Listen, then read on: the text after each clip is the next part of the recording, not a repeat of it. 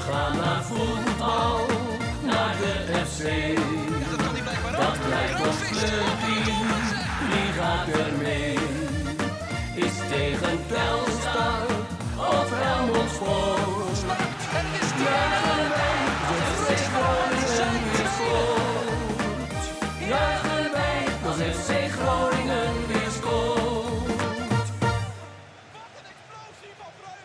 Conform in de podcast, aflevering nummer 16 van seizoen 6. Mijn naam is Maarten Siepel. Vanuit onze podcaststudio zit ik aan tafel met Wouter Rolsappel Hallo. en Thijs Faber. Goeiedag. Thijs, weer helemaal fit?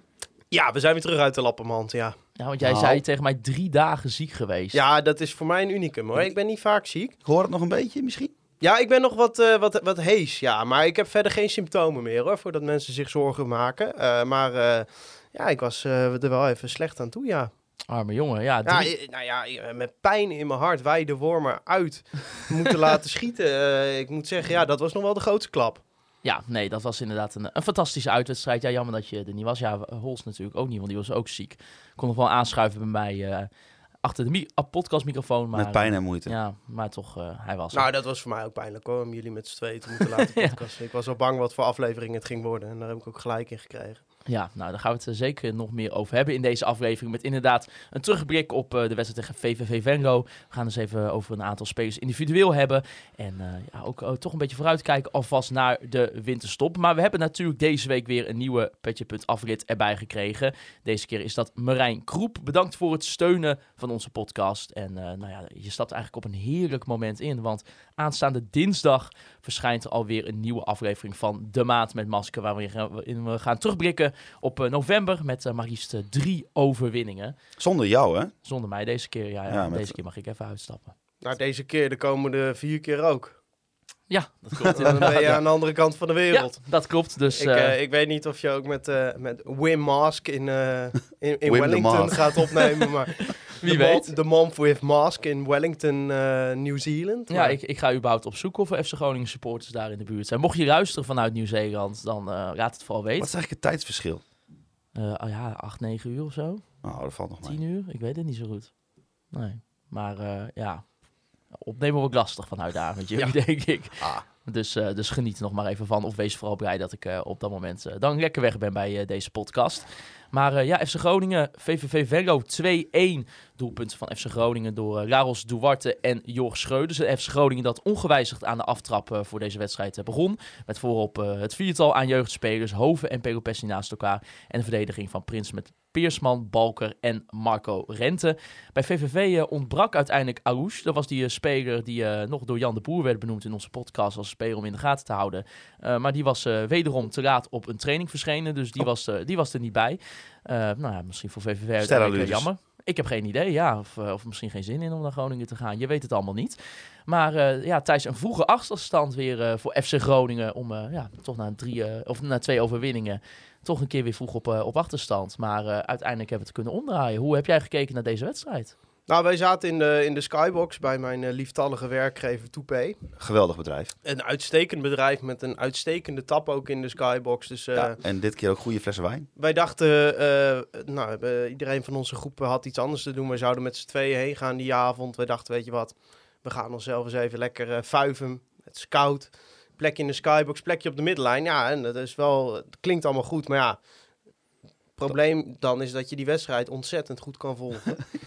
ja, want die eerste helft was natuurlijk eh, dramatisch. Ja, iets eigenlijk wat Dick Ja. Lukien ook wel zei. eh, hè, van het, eh, dat het eerste helft... Het, hij no- noemde het voetbal een beetje vierkant. Het, Ja. het- een beetje stroef. Nou, het was een beetje het FC Groningen voor de opleving, zeg maar. En toen dacht ik wel van, eh poeh. Hij begon zelf over dat, eh dat Pelopessi en, eh en Hoven het middenveld van VV niet onder controle krijgen. Nou, dat wel enigszins mee eens. Maar je zag ook dat het druk zetten van de FC Groningen, eh, waar we de afgelopen weken natuurlijk de, de goede resultaten en het goede spel mee hebben verwezenlijkt, dat VVV daar wel een antwoord op had. Ja, en dan komt het weer aan op de individuele kwaliteit van die spelers voorin. Ja, en, en dan ja, kom je er toch weer achter dat je wel ja, van die vier voorop, dat daar drie van wel behoorlijk matig zijn. Ja, Ja, want inderdaad, er waren eigenlijk over de gehele wedstrijd super veel kansen voor FC Groningen. Eh, onder andere voor Luciano Valente natuurlijk, die eh, wat kritiek kreeg op eh, hoe hij de kansen afmaakte. Natuurlijk niet de eerste keer of de eerste wedstrijd waarin dat gebeurt. Hetzelfde geldt ook weer even voor, voor Romano Postema, die vlak na de rust een, een, een typische Romano Postema kans kreeg. Wat wij ook al bespraken. Eigenlijk een, een, identieke kans ehm, in vergelijking met eh, de wedstrijd tegen Eindhoven. Ja, Hols, eh, we hadden toch wel die wedstrijd denk ik al eerder in het, eh, in het slot kunnen gooien. Nou ja, die eerste helft zie je eigenlijk dat FC Groningen op dit moment één trucje heeft. Wat ze, of eigenlijk twee, maar dat is een, andere is de corners en balken die daar per ongeluk elke keer tegenaan loopt. Of eigenlijk niet per ongeluk, dat doet hij heel goed. Dus je hebt, je kunt, we zijn goed in standaard situaties en we zijn goed in afjagen, afjagen, afjagen. Als dus dat gedeelte van het afjagen, afjagen, afjagen niet loopt, dan zie je direct dat het gewoon heel erg matig is. Want je zag ook, ja, dat konden wij dus mooi zien thuis, dat, je, dat ze ook echt om zich heen aan het kijken waren van wie moet, moet ik nu druk zetten? Ga jij? Moet ik? Ga jij? Dat, dat leek gewoon helemaal nergens op. Dus eh, ja, je ziet wel, dat, het is wel heel, hè, het gaat goed. We hebben in de afgelopen zes wedstrijden, vijf wedstrijden, elf punten gehaald. Ehm, maar het is wel heel flinterdun. Want als het even niet gaat, dan zie je ook direct dat het, er niet, dat het niet meer om aan te zien is. En ja, dan die kansen, ja. Dat, eh, het zijn, ja, zijn het grote kansen of zijn het gewoon veel gevaarlijke situaties? Nou, FC Groningen is echt de koning in de minikans, Ja. zeg maar. Dus dan heb je in principe wel veel doelpogingen. Eh, maar de kwaliteit van die doelpoging is heel laag. Dat kun je ook terugzien in bijvoorbeeld eh, expected goals na zo'n wedstrijd. Die zijn dan redelijk hoog. En dan zie je ook wel de positie van die kansen en het aantal schoten. Eh, maar ja, dat is natuurlijk vrij typisch voor een ploeg die wel iedere wedstrijd dominant is. Ook nu weer beter dan zijn tegenstander. Eh, maar je loopt daar meteen ook tegen het onderliggende probleem aan. Is dat de kansen die gecreëerd worden kwalitatief niet goed genoeg zijn. En dat de spelers eh, die die kansen krijgen kwalitatief niet goed genoeg zijn om van die halve kansen wel een doelpunt te maken. Eh, en dat is gewoon een probleem dat als je dat over een heel seizoen uittekent, eh, dan ga je vaker wedstrijden verliezen die je eigenlijk zou moeten winnen. En dat is natuurlijk ook in zekere zin wat we voor deze opleving heel veel hebben gezien. Kijk, als je een- wedstrijden tegen NAC, eh, die je dan verliest met 3-2, maar ook zelfs een wedstrijd als Den Bosch thuis, 0-3. Dat zijn wedstrijden die je eigenlijk, als je naar de kansverhouding kijkt, gewoon moet winnen. Alleen het verschil is dan ook weer niet zo groot dat je hem wel even makkelijk wint. Of dat je hem even eh, op automatische piloot uitspeelt. Dat zit er gewoon niet in op dit moment. En dat komt omdat je gewoon maar niet het voor elkaar krijgt om dat verschil groter te maken. Ook tegen Eindhoven vorige week. Dan heb je toch weer nou, zo'n 1-1, zo'n terugslag. Is het wachten op die 2-1? Nou, die komt dan uiteindelijk maar wel. Maar ja, eh, daarna moet je vervolgens weer billen knijpen dat ze niet nog de 2-2 erin schieten. En dat was zelfs nu ook zo. Terwijl VVV, ja, zijn die nou echt dichtbij een doelpunt geweest? Maar eh, eh, waar jij niet bij was vorige week, is, Maarten en ik concludeerden wel dat die ondergrens, die is wel een stuk hoger gaan liggen. Nou, daar ben ik het niet helemaal mee eens. Ik, ik vond niet per se het, het spel in de eerste helft, eh, dat, wat volgens mij aardig weer ondergrens was, vond ik nou niet per se dat het heel veel eh, ineens wel beter was dan in wedstrijden daarvoor. Kijk, waar wel wat voor valt te zeggen is dat je ziet dat bepaalde spelers iets meer met de kop omhoog spelen, denk ik. Iets meer Ja. vertrouwen hebben in van, oké, we kunnen het wel, zeg maar. Je hebt nu in ieder geval... ehm, iets om op terug te vallen. Ik denk dat dat eh, meer is wat er wel is. Maar ja, weet je, het is nog steeds allemaal broos. En je, en je wordt uiteindelijk gered door Duarte in maar de het is toch wel helft. ook wel lekker voor, voor, voor die selectie dat ze nu twee, we- twee ervaringen hebben waarbij ze eh, tegen een kutdoelpunt aanlopen, Eindhoven, eh, en daarna win je nog. Ja, En ook VVV, je komt achter en je wint nog. nou, dus dat, zeg maar, ik, eh, dit is een beetje... ik zat een beetje terug te denken wanneer is de laatste keer dat Groningen op achterstand kwam en nog won. Volgens mij, dan moeten we echt richting 2022, denk ik. geen idee. Nee, nee, want ik denk vorig seizoen is het ook niet eh, gebeurd. Nee. Maar hoe verklaar je dan wel, Thijs, dat toch hè, een goede wedstrijd tegen Jong AZ, eh, over het algemeen tegen Eindhoven eh, eigenlijk ook wel, maar het, het, het zakt wel een beetje weer, weer in in die eerste helft Ja, eigenlijk. Hoe verklaar je dat? Nou ja, kijk, VVV had ook een antwoord op dat druk zetten. En dan zie je dan, dan, ja, dat heb je toch een beetje de eerste vier kogels in de kamer van FC Groningen. Heb je dan al eh, verschoten, zeg maar, als Ja. dat niet werkt. Eh, en dan moet je ineens zelf wel weer het spel gaan maken. Ja, en, en als je dan vervolgens hè, eh, eh, rente eh, verspeelt twee, drie keer een bal. Eh Pelupessi verspeelt drie, vier keer een bal bij het naar voren spelen. wat Valente en Van Berg aan het doen waren, geen idee. Maar als, dan kom je nooit in de ritme.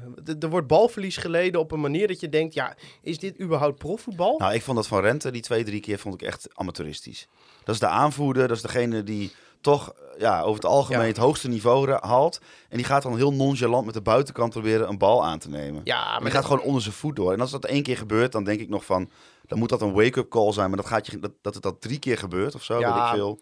Dat is dan wel, ja... Dan help je je team ook niet. Nee, maar kijk, eh, en voorin geldt het voor die gast ook. eh, zowel Postema als, als, als Van Bergen. eh, ja, dat is gewoon niet het niveau keukenkampioen-divisie aan de bal. Zonder bal zijn ze dat zonder meer. Maar eh, aan de bal, en dat geldt ook voor Valente, eh, zeker in de rol waarin hij nu speelt, is het gewoon niet goed genoeg. Ja, ik vind dat het... Dus- eh, dat ze, spe- ze spelen, al, vooral Valente en Van Bergen, vind ik... Die spelen als, als jeugdspelers. En dat zijn ze ook. Ja, ja, terwijl toch hebben ze inmiddels al wel allebei meer dan tien wedstrijden in de benen. En kijk, ik denk dat Valente op een gegeven moment, eh, nou, daar staat op zich Bakuna wel weer klaar om hem te vervangen.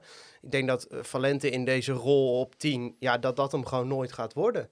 Omdat hij, heeft eh, ja, te, harde voeten, simpelweg. Ja, dat is een beetje zo'n voetbaluitdrukking. Maar zo vaak dat hij de steekpaas wel ziet, maar dat hij hem niet goed geeft. Terwijl het helemaal dan niet zo'n moeilijke bal is. Maar dan is hij weer te hard. Begint vaak aan een dribbel. verovert dan een bal.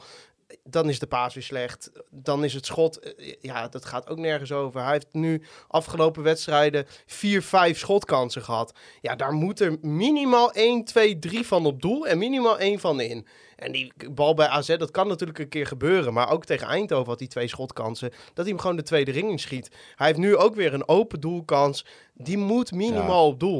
Hij heeft dan op een gegeven moment in de tweede helft zo'n bal die hij dan volley neemt.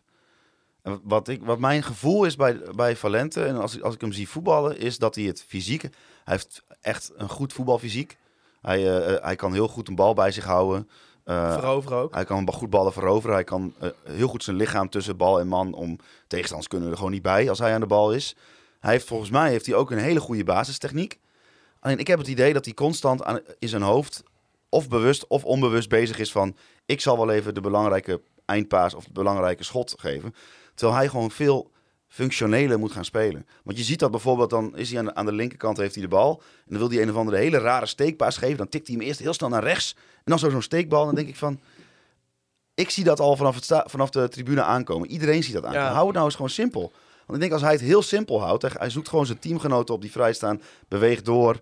En het doet, haalt niet allemaal moeilijke dingen in zijn hoofd. Dan is het volgens mij een hele nuttige speler Ja, ook maar voor dit FC Groningen. Vergelijk het met Schreuders. Hè. Die staat nu drie, vier wedstrijden op deze positie. Die heeft twee goals, drie assists achter Ja, zijn naam laatste- staan. Eh, twee, drie ballen op de lat. Een paar schoten. Eh, bij Schreuders gaan alle ballen in ieder geval Nou, doel. Het laatste doelpunt is toch het bewijs. Die man die krijgt de bal aangespeeld, Schreuders. Die kijkt. Die eh, plaatst een geplaatst schot. En die bal gaat... Nou ja, goed. Jan, Jan de Boer kan er net niet bij. Als hij er wel bij kon, was het ook een goed schot geweest. Ja, Ja, over die jeugdspelers kregen we ook een, eh, een van eh Irie Daly. Die zegt, de statistieken van ons spitsenkoppel zijn bedroevend. Vanwaar dat vertrouwen. Naast dat ze niet scoren, geven ze ook geen assist. De wederopstanding heeft niets met hun ijverigheid, maar met het opstellen van Jorg Schreuders te maken. Mee eens? En dan k- eh, kaats ik hem even terug naar, naar jou, Maarten, als steller van de vraag. Maar wat, wat, wat zijn de alternatieven op dit moment? Ja, nou ja, eh, Kevin van Veen zit bijvoorbeeld eh, in Schokland Ja, nu. Maar en, en dat, is, eh, nou ja, dat, dat verhaal is nu ondertussen ook wel bekend. Daar hebben wij natuurlijk ook vorige week uitgebreid over gehad. Ehm, ja, dat, dat we dat zien goedkomen. Dat, dat, ja, dat, ja. Maar, goed, maar hier gaat het mis, hè. Klopt, inderdaad, de alternatieven zijn er niet. Kijk, ik denk niet dat Van Bergen ooit op het niveau gaat komen. Ik zie het niet. Hij is niet snel, hij heeft, kan niet zo verschrikkelijk goed dribbelen, wel oké. Eh, basistechniek, ja, komt tekort. Niet een, ja, wel een goed schot, maar niet goed genoeg als spits. Eh, kopduels is wel slim in duels, maar niet goed genoeg. Creëert kansen als het uitkomt. Ik zie het niet, zeg maar. Maar hij staat er natuurlijk in, omdat hij in dat systeem dan blijkbaar wel past. Maar het gaat mis bij het feit dat je geen alternatieven hebt. Terwijl je wel deze zomer... Kijk, het is niet alsof ze helemaal geen aanvallers hebben gehad. Kees Van Veenlie en Emeran gehaald. Nou, Emeran, vanmiddag eh, Wim Masker nog gevraagd. Die zegt, een van de mindere aanvallers in de onder 21 op dit moment. Nou ja, daar hoef je dus niet op te rekenen. Lien, ja, nou goed, eh, als hij speelt, dan denk je echt bij god, wie heeft deze man gescout? Ook gewoon geld voor neergelegd hè, deze zomer. Henk Veldmaat. Nou, dat heeft hij niet goed gezien dan. Ja, dat kunnen of we hij heeft een jaar nodig, maar eh, dat zien we dan wel weer dan. Ja. Blijkbaar nu nog niet genoeg om, om iemand uit de basis te spelen die ook niet goed genoeg is. En je hebt Van Veen, nou dat verhaal dat begint inmiddels zo vermoeiend te worden allemaal. Dus ja, je komt dan uiteindelijk weer bij die twee gasten uit. En eh, het En klopt. er komt nu wel, Tou- Touré komt er weer bij, maar is ook een jeugdspeler. Ja, maar, maar eh, ehm, het, het klopt in die zin wel wat Lukien beweert. Van sinds die twee spelers de dynamiek anders voetballen we makkelijker. Maar nog steeds, die twee gasten gaan geen doelpunt te maken. Nee, weinig. Of niet genoeg waarschijnlijk. Niet Nee. genoeg. Nee. Nee. als jij spits bent bij een team dat moet promoveren, moet jij minimaal 15 goals Ja. maken in het seizoen. Zie ik ze alle twee niet doen. Want En bij Postema, dan, dan moet je daar wel de nuance aan toevoegen. Postema, die creëert wel echt aanzienlijk meer dan Van Bergen. goede loopacties. Dus v- Postema wat onhandig in de afronding. eh, maar bijvoorbeeld in de jeugd was... was eh, nou, ik heb laatst nog aan, Wim gevraagd. Eh, Postema was veel eh, efficiënter dan Van Bergen. Van Bergen scoorde wel, maar bij Postema zag je echt als een doelpunt te maken. Dus daar zit het denk ik mogelijk nog wel in. Plus die creëert gewoon meer. Ja, en voor Van Bergen denk ik... Ja, hij staat er nu nog omdat hij hard werkt. Maar ja, die gaat denk ik... ja, als je hem heel seizoen laat staan... Vijf, zes, zeven goals maken, is gewoon niet genoeg. Ja, Dus nu- nu dat had- is... nu hadden- daar moet iets bij. Maar nu Ja. hadden Wouter en ik het bijvoorbeeld dan inderdaad vorige week over Kevin van Veen. Er was ook nog eh, Albert-Jan Smilder. Die vraagt, ja, zien we Kevin van Veen nog weer terug? Eh, ja, ja, was er dan vorige week niet Nou. thuis. Maar hoe kijk jij nou naar deze casus? Zeker met ook nou, alles wat er was gebeurd met de artikel van de Sun. En vervolgens ook Ja. nog de dingen op social media. Je Het ben, niet je- ben je- opstellen. je ben je toch klaar mee? Kijk, of dat artikel nou klopt of niet, het is weer ruis. Het is weer ruis. Het gaat weer niet over het voetballen van Van Veen. En laten we wel zijn, als Van Veen speelt, ook in deze formatie, wat laat hij nou daadwerkelijk zien? Hij heeft inderdaad gescoord, hè? Klopt. Twee goals tegen Os. Twee goals tegen eh eh NAC. En waar was die vijfde tegen? Eh, Dat weet ik niet eens meer. Ik ook niet, zo, zo lang geleden. vijf goals.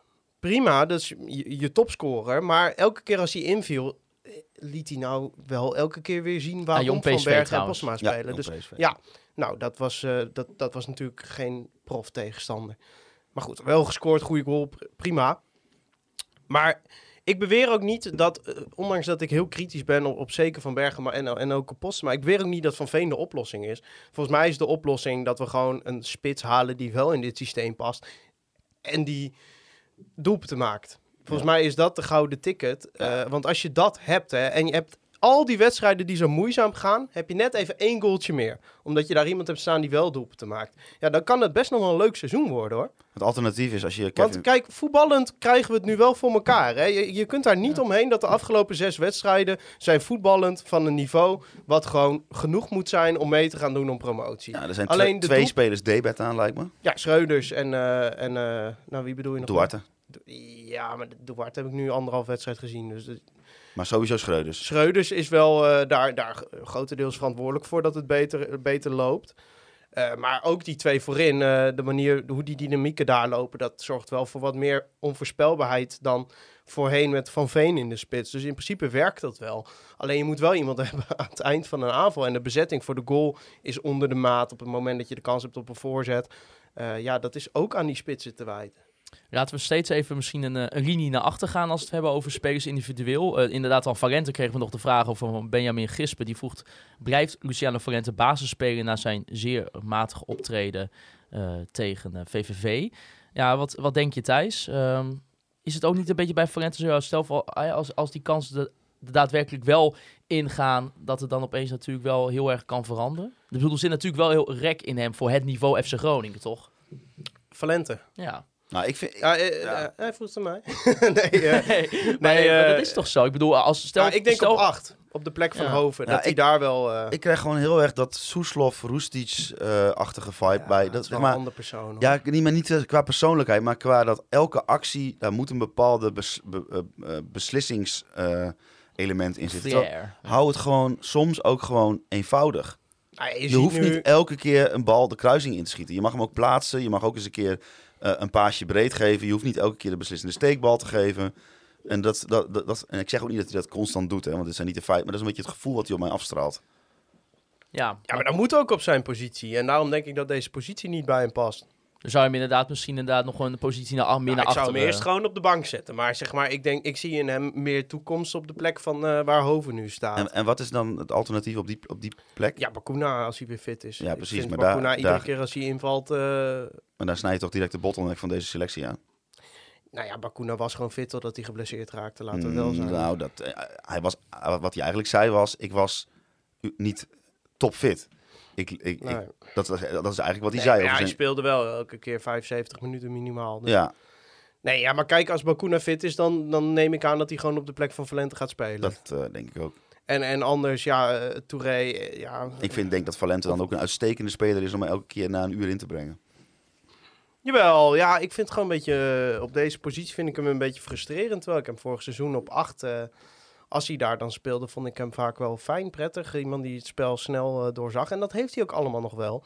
Maar op die teampositie, ja... eh, Iemand die nooit rendement heeft gehad, gaat het ook nooit krijgen. Ja, als je het in de jeugd dan niet kan, laat staan in profvoetbal. Dus je kunt misschien wel eh, je rendement wat verbeteren. Maar je gaat nooit ineens eh, 10 plus goals plus assist. Nee. Maar zal dat, niet, zal dat het niet ook zijn? Ja, ik ga het dan in dat soort dingen zoeken. Dat iedereen roept, je rendement moet omhoog. En dat dat eigenlijk is waar we naar zitten te kijken. Iemand die heel geforceerd zijn rendement probeert te verhogen. Ja, nou, jij houdt er altijd van om een psychologisch Ja, zeker. onderzoeksrapport uit te brengen. En eh, ik eh, zeg gewoon wat ik zie. Het kan zijn dat dat erachter zit, ja. Je weet het niet. Nou, laten we dan nog een eh, linie naar achter gaan. En daarvoor wil ik graag gaan naar de Online Retail Company moment van de week. Het Online Retail Company moment van de week.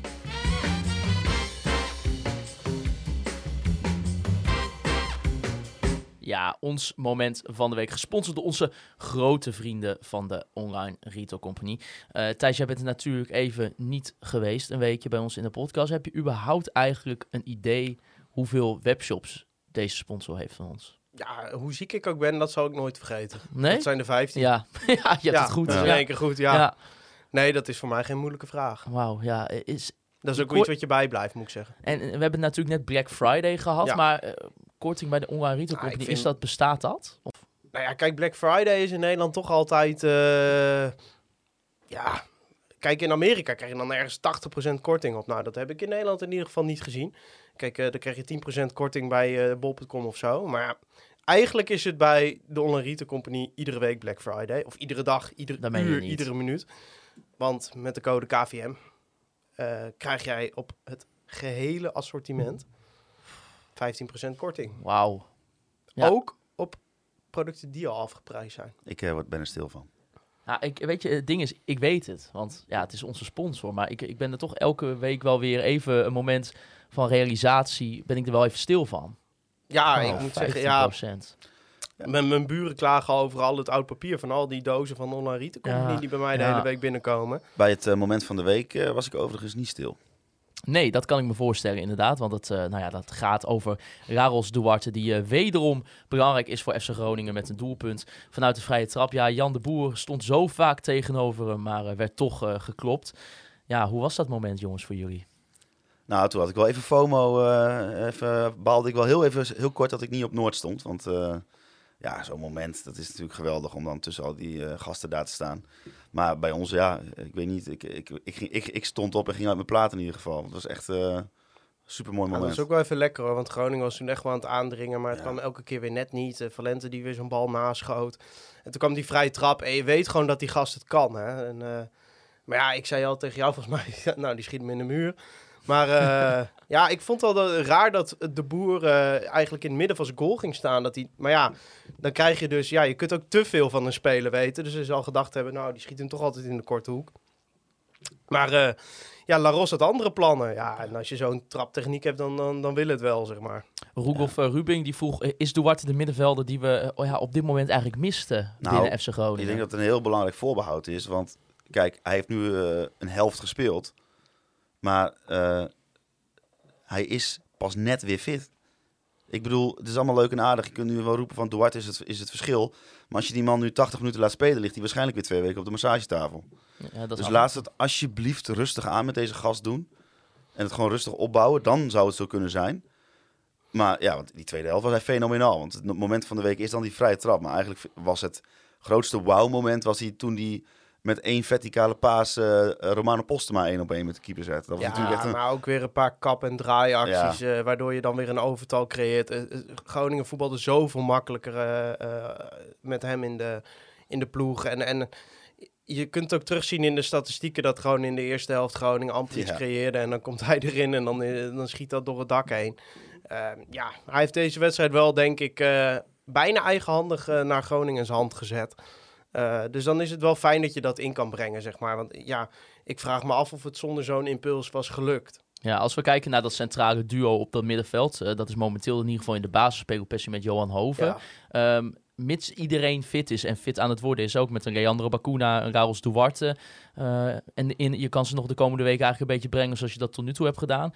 Wat zou je dan na de winterstop als, als vast centraal duo daar willen zien? Nou, gewoon Hoven Duarte, toch? En dan eh Bakuna op de plek van Valente en Scheuders op de plek eh, waar die nu staat. Ja.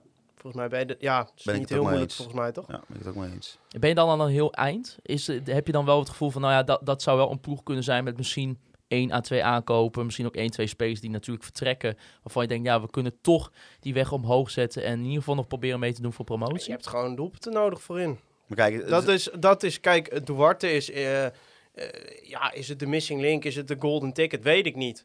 Eh, ik denk dat het allemaal valt en staat bij één scorende spits. En Van Veen is dat blijkbaar niet gebleken. Dan maar het risico nemen met nog een spits. Eh, en, en kijken of je van Van Veen af kan in de winter. Kijk, als jij met, Maar- met Van Veen gaat, wil gaan spelen, of met zo'n type spits, dan moet je en kennelijk Van Veen of vervangen of je houdt hem. Maar dan heb je dus ook twee of drie buitenspelers nodig. Nee, maar ja, we gaan nu niet meer terug naar buiten spelen. Dus hè? je- We hebben het nou eindelijk allemaal Precies. werkend. Dus je gaat In die in, 4-2-2-2. dus binnen dit systeem ga je eh, zoeken naar inderdaad aanvallers, naar, naar aanvallers die in dit systeem passen. Spits. Ja. Gewoon iemand die doelpunten maakt. De opdracht is simpel, doch eh, ingewikkeld. Ja, maar niet eentje die eh, voorzetjes gaat afwachten. Nee. nee, je moet iemand hebben die ook in de druk zetten eh, actief is en die ook makkelijk meevoetbalt. Eh want je kunt alles over Van Bergen en Postema zeggen, maar qua looplijnen en zo zit het allemaal wel oké. En als we dan nog een linie naar achter gaan, eh, over het centrale duo was Romke Kooistra. Die had een vraag over, die zegt, wel, ja, wat vinden jullie van de verdediging? Ik vind het duo Balker-Peersman te traag. Ehm, ja, hoe, hoe kijk jij daarnaar Thijs? We zijn na Roda en, eh, en Willem II dan de ploeg met de minste tegengoals. Ja, Uh, deed het ook goed in de, in de lijstjes als het gaat om het aantal kansen wat we tegen krijgen. Maar hoe, hoe kijk jij naar de huidige um, ja, viermansverdediging met dus eh, Wouter Prins, Marvin Peersman, Radinio Balker en eh, op de respect natuurlijk Marco Rente? ja, blijft natuurlijk een beetje apart. Dat Peersman haal je voor linksback, die staat nu de hele tijd centraal. Rente haal je voor het centrum, die staat nu de hele tijd rechtsback. Eh, ik denk dat idealitair hou je er een rechtsback bij. Dan heb je met Rente ineens weer een centrale verdediger over in het centrum. Balker verwacht ik dat hij gaat vertrekken deze winter. Eh, en dan kun je kijken of je dan met Blokcel eh, met een fitte bakker en, eh, en, en eventueel dan met Peers. Ja, ik blijf erbij dat Peersman het best wel goed doet centraal. Dan heb je in principe die posities wel ingevuld, denk ik. Ja, ik vind dat ook echt, ik vind Peersman ook oerdegelijk. Behalve als hij no-look paasjes gaat geven, dan is het natuurlijk een circusartiest. Nou ja, we, zei, we zeiden wel vorige week tegen elkaar, eh Holst, dat hij, hij heeft af en toe wel even van die, van die gekke momentjes Ja, dat, dit ja, seizoen gehad. Ja, maar ik vind niet dat hij dat in verdedigend opzicht veel heeft hoor. Ik, eh, ik blijf erbij dat hij hartstikke degelijk speelt. Begint ook te groeien eh, in de opbouw, vind ik. Ze speelt steeds meer vooruit. Ja, eh, het is nog steeds geen opbouwende verdediger, dat klopt. En, en een fitte bakker gaat hem, Maar denk ik, uit de basis spelen. Maar het, ik durf te beweren dat eh, Peersman ook bij gebaat is dat Prins speelt. Want Prins is een jonge gast, maar die is gewoon veel betrouwbaarder dan eh Meta. ja, ja veel Meta is een eh, losse vlodder. Die steek je aan op de grond. Of nee, hoe noem je dat? Zo'n voetzoeker. Die steek je aan op de grond en die gaat overal heen. En als jij dan links centraal bent, moet jij dat allemaal maar opzien te lossen. Prins is gewoon een oerdegelijke linksback. En dat vindt Peersman waarschijnlijk heerlijk. Want die, heeft gewoon, die voert gewoon zijn taken goed normaal uit. Dus ik denk dat dat Peersman ook een stuk meer zekerheid gegeven heeft links centraal achterin. Maar zou, je uiteindelijk dan dus wel willen dat Marco Rente uiteindelijk toch een eh, plaats meer naar binnen Nou ja, kijk, opschuift? eh, Want hij is natuurlijk wel, weet je, eh, bijvoorbeeld als Jurjes de bal heeft, dan zie je ook dat hij heel vaak bijvoorbeeld Marco Rente opzoekt. Ja, dan moet je met een andere rechtsback, die moet dat dan wel ook kunnen als je op die natuurlijk op die manier wil blijven spelen. Als, als er niks verandert centraal, dan denk ik dat je het gewoon moet laten staan. Maar ja, als eh, inderdaad de geruchten beginnen al te komen over eh, Ba- eh, Balker, dan is het natuurlijk een uitgelezen kans om daar een, eh, een goede shift in te maken. Dan Ja. kun je ook eens een keer een echte rechtsback gaan, rechtsback gaan zoeken. Ja, want er waren meerdere luisteraars die ook daar een vraag omtrent hadden. Omtrent Radinio Balken. Dat was onder andere Jordi Volkers, Ruud van Corpus en Milko van der Wal. Ja, ehm, dat aanstaande vertrek van de Radinio Balken, dat, die geruchten gaan er een beetje rond. Ja, hoe denken jullie dat Groningen dit moet gaan opvangen? Maar dat hoeft dus misschien tenminste niet eens voor zijn positie. Dus zij concluderen nu een beetje. Maar Nou dat ja, je je dan misschien wel- voor een rechtsback zou kunnen Thijs zegt, daar ben ik het wel mee eens. Zoek dan eens eindelijk een Ja, keer want je sinds, hebt in principe... sinds Zeefuik, hè? Sinds Zeefuik. Ja, je hebt in principe al een centrale verdediger. Dus ja. ja. En al vind je een Peersman, maar dan op rechtsback, zeg maar. Gewoon iemand die degelijk is. Ja. De, de- de- laten we gewoon weer eens beginnen met gewoon een rechtsback op rechtsback zetten. Een centrale verdediger, centrale verdediger.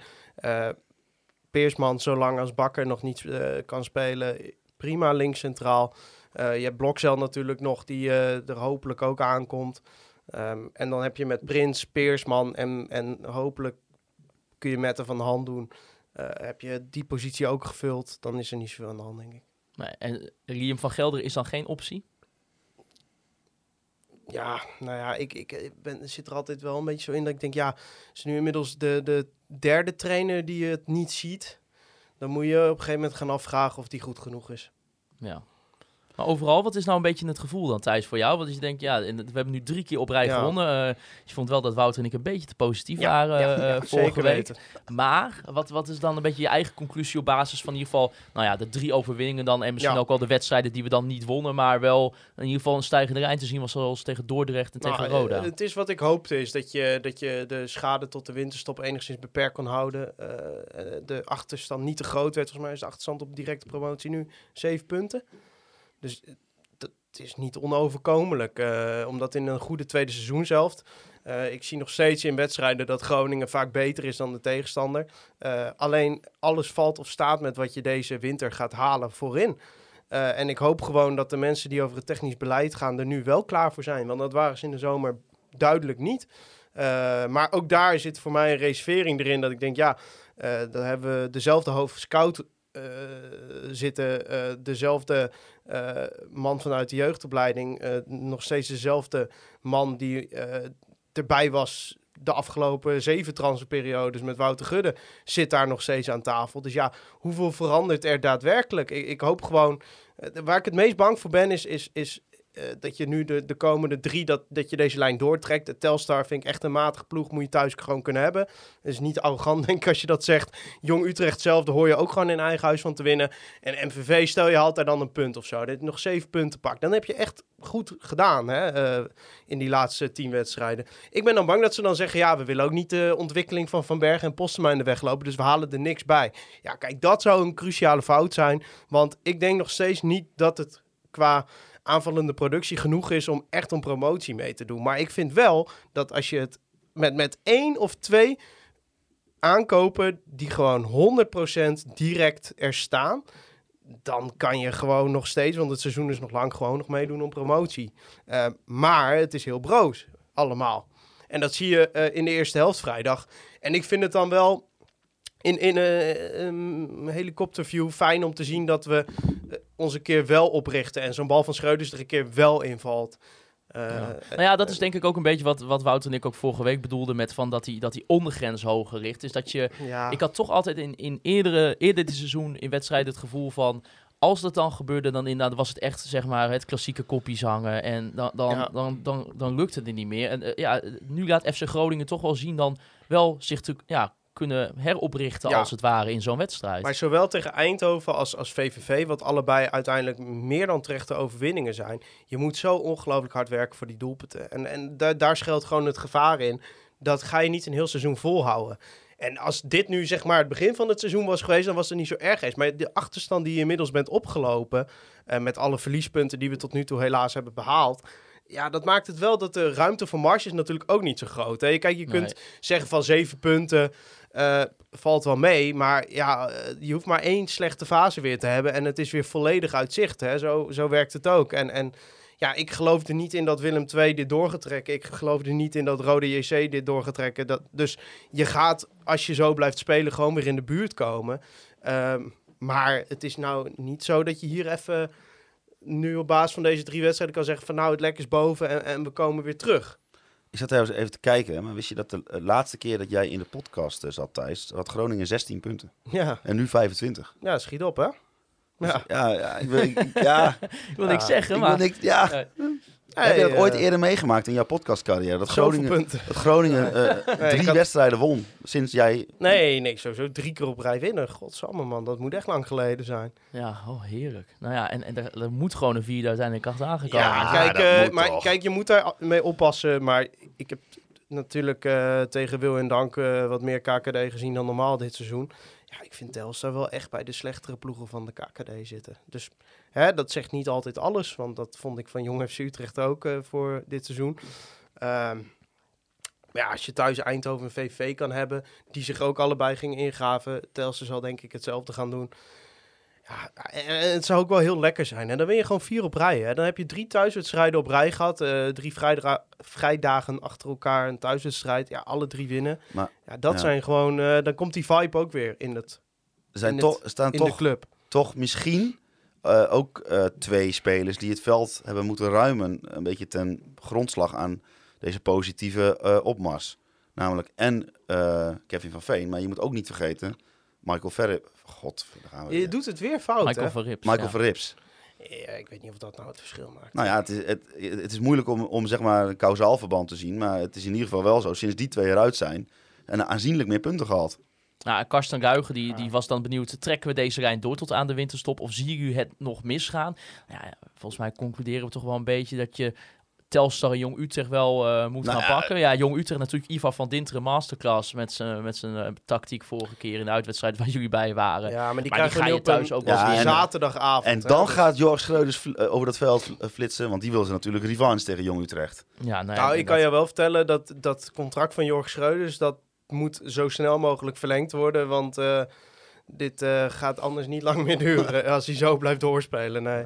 En nu hadden we het al inderdaad over een eh, vertrek van eh, Radinio Balken, wat er zomaar aan zou kunnen komen. Heeft immers nog, eh, nou, maar een contract tot de zomer is nog wel een cluboptie. eh, is in de zin nog een jaar optie bij. Ja. Maar ik denk wel dat Radinio Balken graag wel een keer een stap wil maken. Dat eh, Ja, wilde dat, die al, al- immers ook al na de degradatie. Het account wat dat op Twitter zet, die heeft eh, doorgaans vrij eh, accurate posts. Ja, dat is eh, wel eh, de best ingevoerde. Momenteel. Dat is ja, wel lekker. dat is- We kunnen gewoon bijna ja. erover praten alsof het de waarheid is. Ja, dat klopt. Ja, dus ja. eh, nou ja, dat zou dan om Hek of Ludo Goritz ja, ik denk dat er menig clubwatcher rondom FC Groningen jaloers op de bronnen van dat account is. Dat is echt ongelooflijk. Maar eh, we kregen nog namelijk luisteraarsvraag van Christian en Justin. Die waren benieuwd van, ja, wie gaan er deze winterstop nog meer weg, denken jullie? Nou, hoop. Nou, hoop. Ja, Eh, Iran, ik hoop Iran dus. Ja. Ik hoop Abraham. hoop ik ook. Ik hoop eh Meta. Ja. Ehm, ja, Balker hoeft van mij niet per se weg, maar ik snap Maar is Meta niet toch prima om er gewoon inderdaad als backup wel bij te houden? Te duur. Ja, eh, maar je moet, je moet niet blijven hangen in... Want dan, dan krijg je weer dat hij op een gegeven moment twee leuke wedstrijden speelt. En dan denkt de, de coach, nou weet je wat, ik zet hem weer eens een keer linksback. En dan laat hij de, zijn rechtsbuiten weer, eh, weer drie keer eh, over zich heen eh, komen. En dan, eh, of langs hem komen. En dan gaat hij weer, eh, weer fouten maken. Gewoon weg, dan heb je er ook geen gezeik meer mee. Nee. Maar houdt het daar dan op? Van Gelderen. Mag ook weg, van mij. Moesampa komt er ook Ja, heel weinig Moussampa. aan te pas. Weg. Maar ja, dan moet er ook weer allemaal van alles wel wat bij, jongens, hoor. Misschien moet je Lient gewoon nog een half jaar verhuren aan Noorwegen. Maar toch? kijk, als je nou- er waarschijnlijk toch een spits bij gaat komen. Jij gaat mij niet vertellen dat jij voor Moussampa niet een centrale verdediger uit de onder 21 kan, eh, kan meenemen. Dat, dat, dat ga je mij gewoon niet wijsmaken. Je hebt niks aan die gast.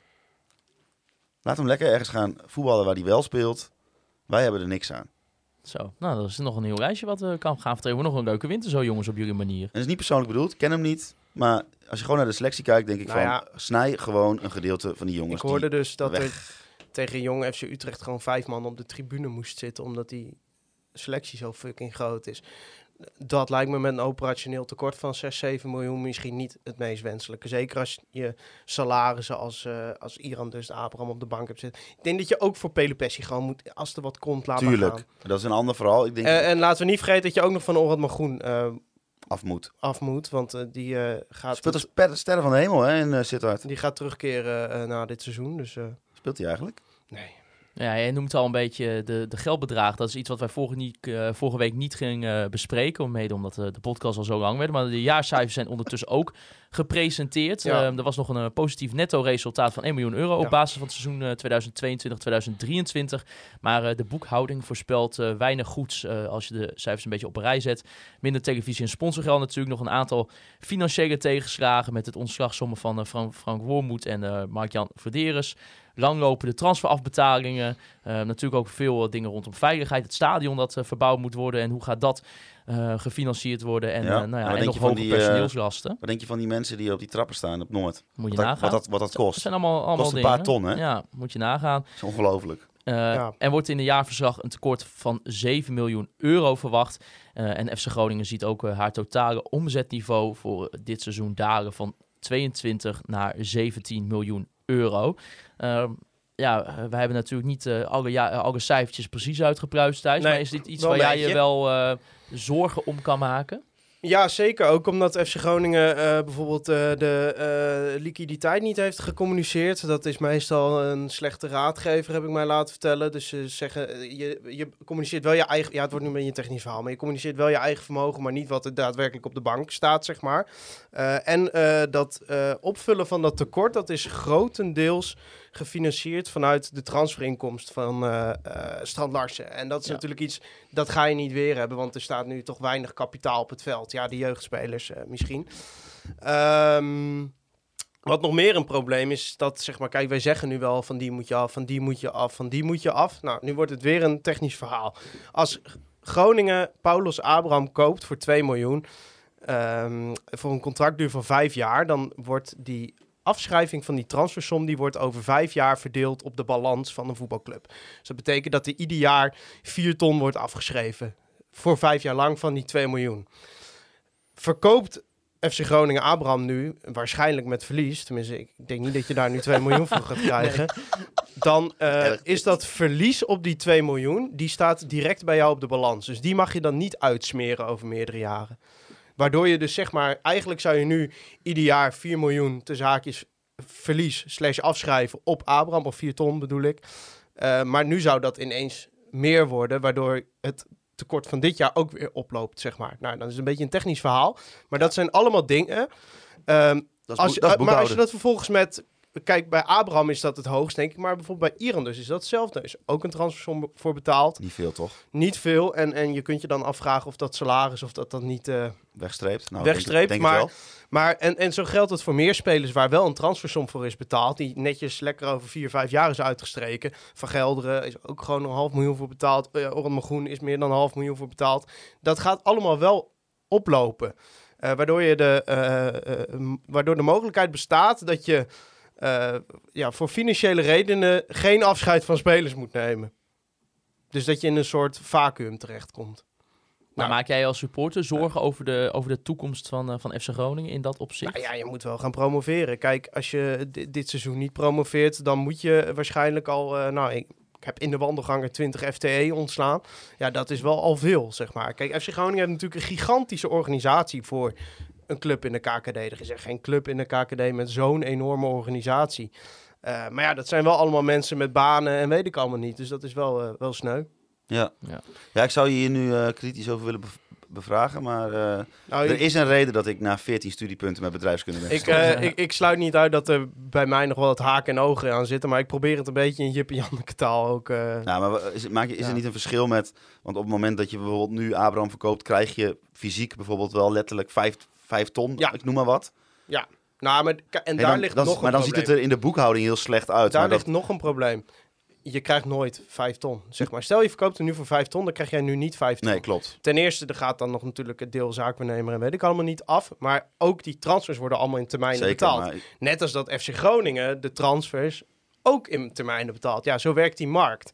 Dus je dus kunt... maar de, de- een, een boekhouding vertekent altijd dus Ja, een beetje. Maar Want je kunt boekhoudkundig in principe die inkomsten van Strand Larsen volledig gebruiken om het tekort te dekken. Maar dat zegt niet dat dat geld ook op je rekening Nee, maar dan staat. kun je dus ook gewoon prima eh, een keer twee... Als, je, als, je- als dit zo werkt met die afschrijvingen die jij zojuist beschrijft... dan kun je ook een keer prima 2 miljoen verlies hebben. Maar dat zegt eigenlijk niks over hoe goed het gaat... want dan heb je al die afschrijvingen. Nou ja, de, kijk, op korte termijn is altijd... eh, wat je op je bankrekening hebt Ja, staan. uiteindelijk moet je gewoon je, uiteindelijk moet je je, Kijk- je kortlopende eh, lasten altijd kunnen betalen. Zonder de mensen met een heel technisch verhaal te willen. Je ziet het bij Volendam nu bijvoorbeeld ook ontstaan. Bij VVV is het ontstaan. Eh, die moeten dan ineens, zoals VVV kreeg ineens een afrekening van de Belastingdienst. Eh, formeel gezien hebben ze dat geld, zoals in het jaarverslag staat, maar ze kunnen het nu niet betalen. Het is een beetje alsof ik jou nu 10.000 euro toezeg, zeg maar, over de komende vier jaar. En jij krijgt nu een rekening van 10.000 euro. Nou, die kun je dan niet betalen, want je hebt mijn geld nog niet, maar je hebt de toezegging van mijn geld wel. Dus ik kan, kan het wel ne- meenemen in mijn eh, boekhouding. Maar ik heb het niet. Nee, nou, Ja, zo goed. is, het Dat is- dat klopt, het klopt niet helemaal, maar Nee. zo werkt het ongeveer. Ja. Nou, Transferrechten voor mensen die het interesseert. En aanstaande vrijdag dus de wedstrijd tegen, tegen Telstar. Om, eh, om 8 uur wordt afgetrapt eh, in de Euroborg. Nog één ding zeggen over de wedstrijd tegen... eh, wat was het ook alweer? VVV? Ik vond het, de supportersactie vond ik weer echt gruwelijk. Ja. Ja, stop. ja, Ja, Een mooi ja, signaal, denk vond ik. ik echt geweldig. En dat, dat, dat was dan weer wel mooi, Thijs, dat wij eh, een keer niet op Noord uh, nee, dat we dat ook een keer van de andere kant. Geweldig. Ik vond Nee, kijk, de actie zelf is natuurlijk niet heel mooi, zeg maar esthetisch, maar wat erop staat is gewoon tof. Ja, maar ik vind, ja, ik vind het gewoon zo machtig, dat hele vak. Eh, wat, en dat er dan 50 plus 1 staat. Ik Ja, het is echt, heel eh, Duits. hè. Ik vind het Eh, echt fantastisch. Ja, ik vind het ook top. En het is gewoon, eh, ja, het zet er toch alleen maar meer kracht bij. Ja. Hey, jongens, wat een mooie positieve show toch eh, Ja. zo. Ja, valt Zelfs mee, met hè? Thijs Faber. Nou, dat is toch, man. Ja, Dan Kan jij ook wel Nou, weer in een beetje... geen, met geen sprookjesverhaal zoals jullie vorige week. De- ik vond het allermooiste moment dat jij zei...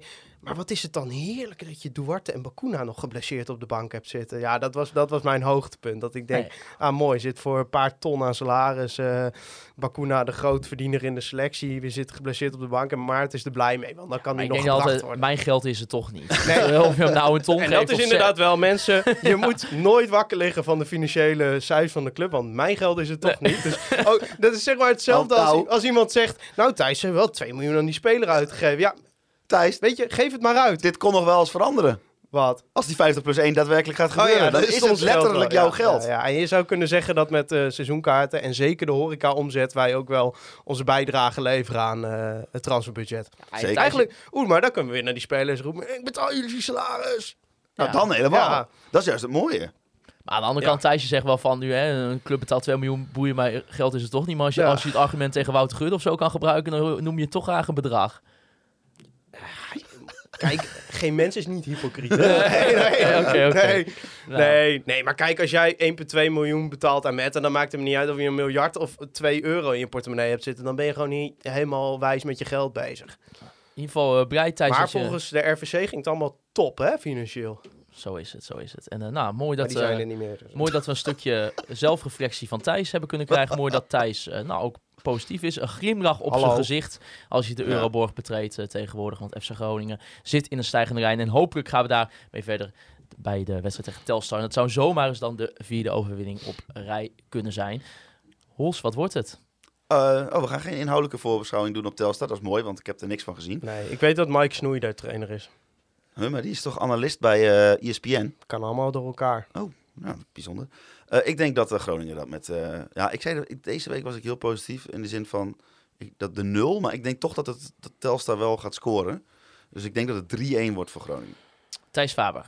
Eh eh 2-0 overwinning FC Groningen. Ik ga voor een 3-0 overwinning. Ik, eh, ik denk dat het zomaar de vierde overwinning op rij zou kunnen zijn. Wat zou, ja, ik zou, ga dat nu na de op. eh, na de- Hattrick Tom van Berg. Ja, wie weet. Ik, ik ga in ieder geval na de uitzending eens even opzoeken wat dat, eh, als stel voor als dat gebeurt, vier keer op rij winnen, wat de laatste keer zou zijn geweest. Dat eh, zullen de vrienden van FCG Stads Ja. misschien, eh, misschien ook wel weten. In ieder De geval. laatste eh, jaren zijn we vooral met negatieve series geconfronteerd. ja, dus daarom daarom is dit ook wel een keertje rekken. Ja. Nou, hopelijk kunnen we dat gaan volhouden. Jullie kunnen Conforminder de podcast volgen via Spotify, Apple Podcasts of je andere favoriete streamingkanaal. Laat vooral ook even een recensie achter. Vijf sterren, het liefst op onze Spotify. Daar worden we blij van. Jullie kunnen ons ook volgen op al onze social media kanalen op X, Facebook en Instagram. En vergeet natuurlijk ook niet af en toe een beetje TikTok. Ik wil Jan Westman bedanken voor de foto's die jij eh, elke week voor ons maakt. Toepay en de Online Retail Company voor het sponsoren van onze podcast. Net zoals de mensen die ons steunen vanuit petje.af. Aanstaande dinsdag dus een nieuwe aflevering van De Maat bij Masker. Ben je nou nog geen lid, ga dan vooral even naar conforminder.nl. Free Westerhof en Mark Pepping voor wederom de prachtige muziek in onze oortjes. En ik wil jullie de luisteraars bedanken voor de vragen en voor het luisteren naar Conforminder, de podcast. FC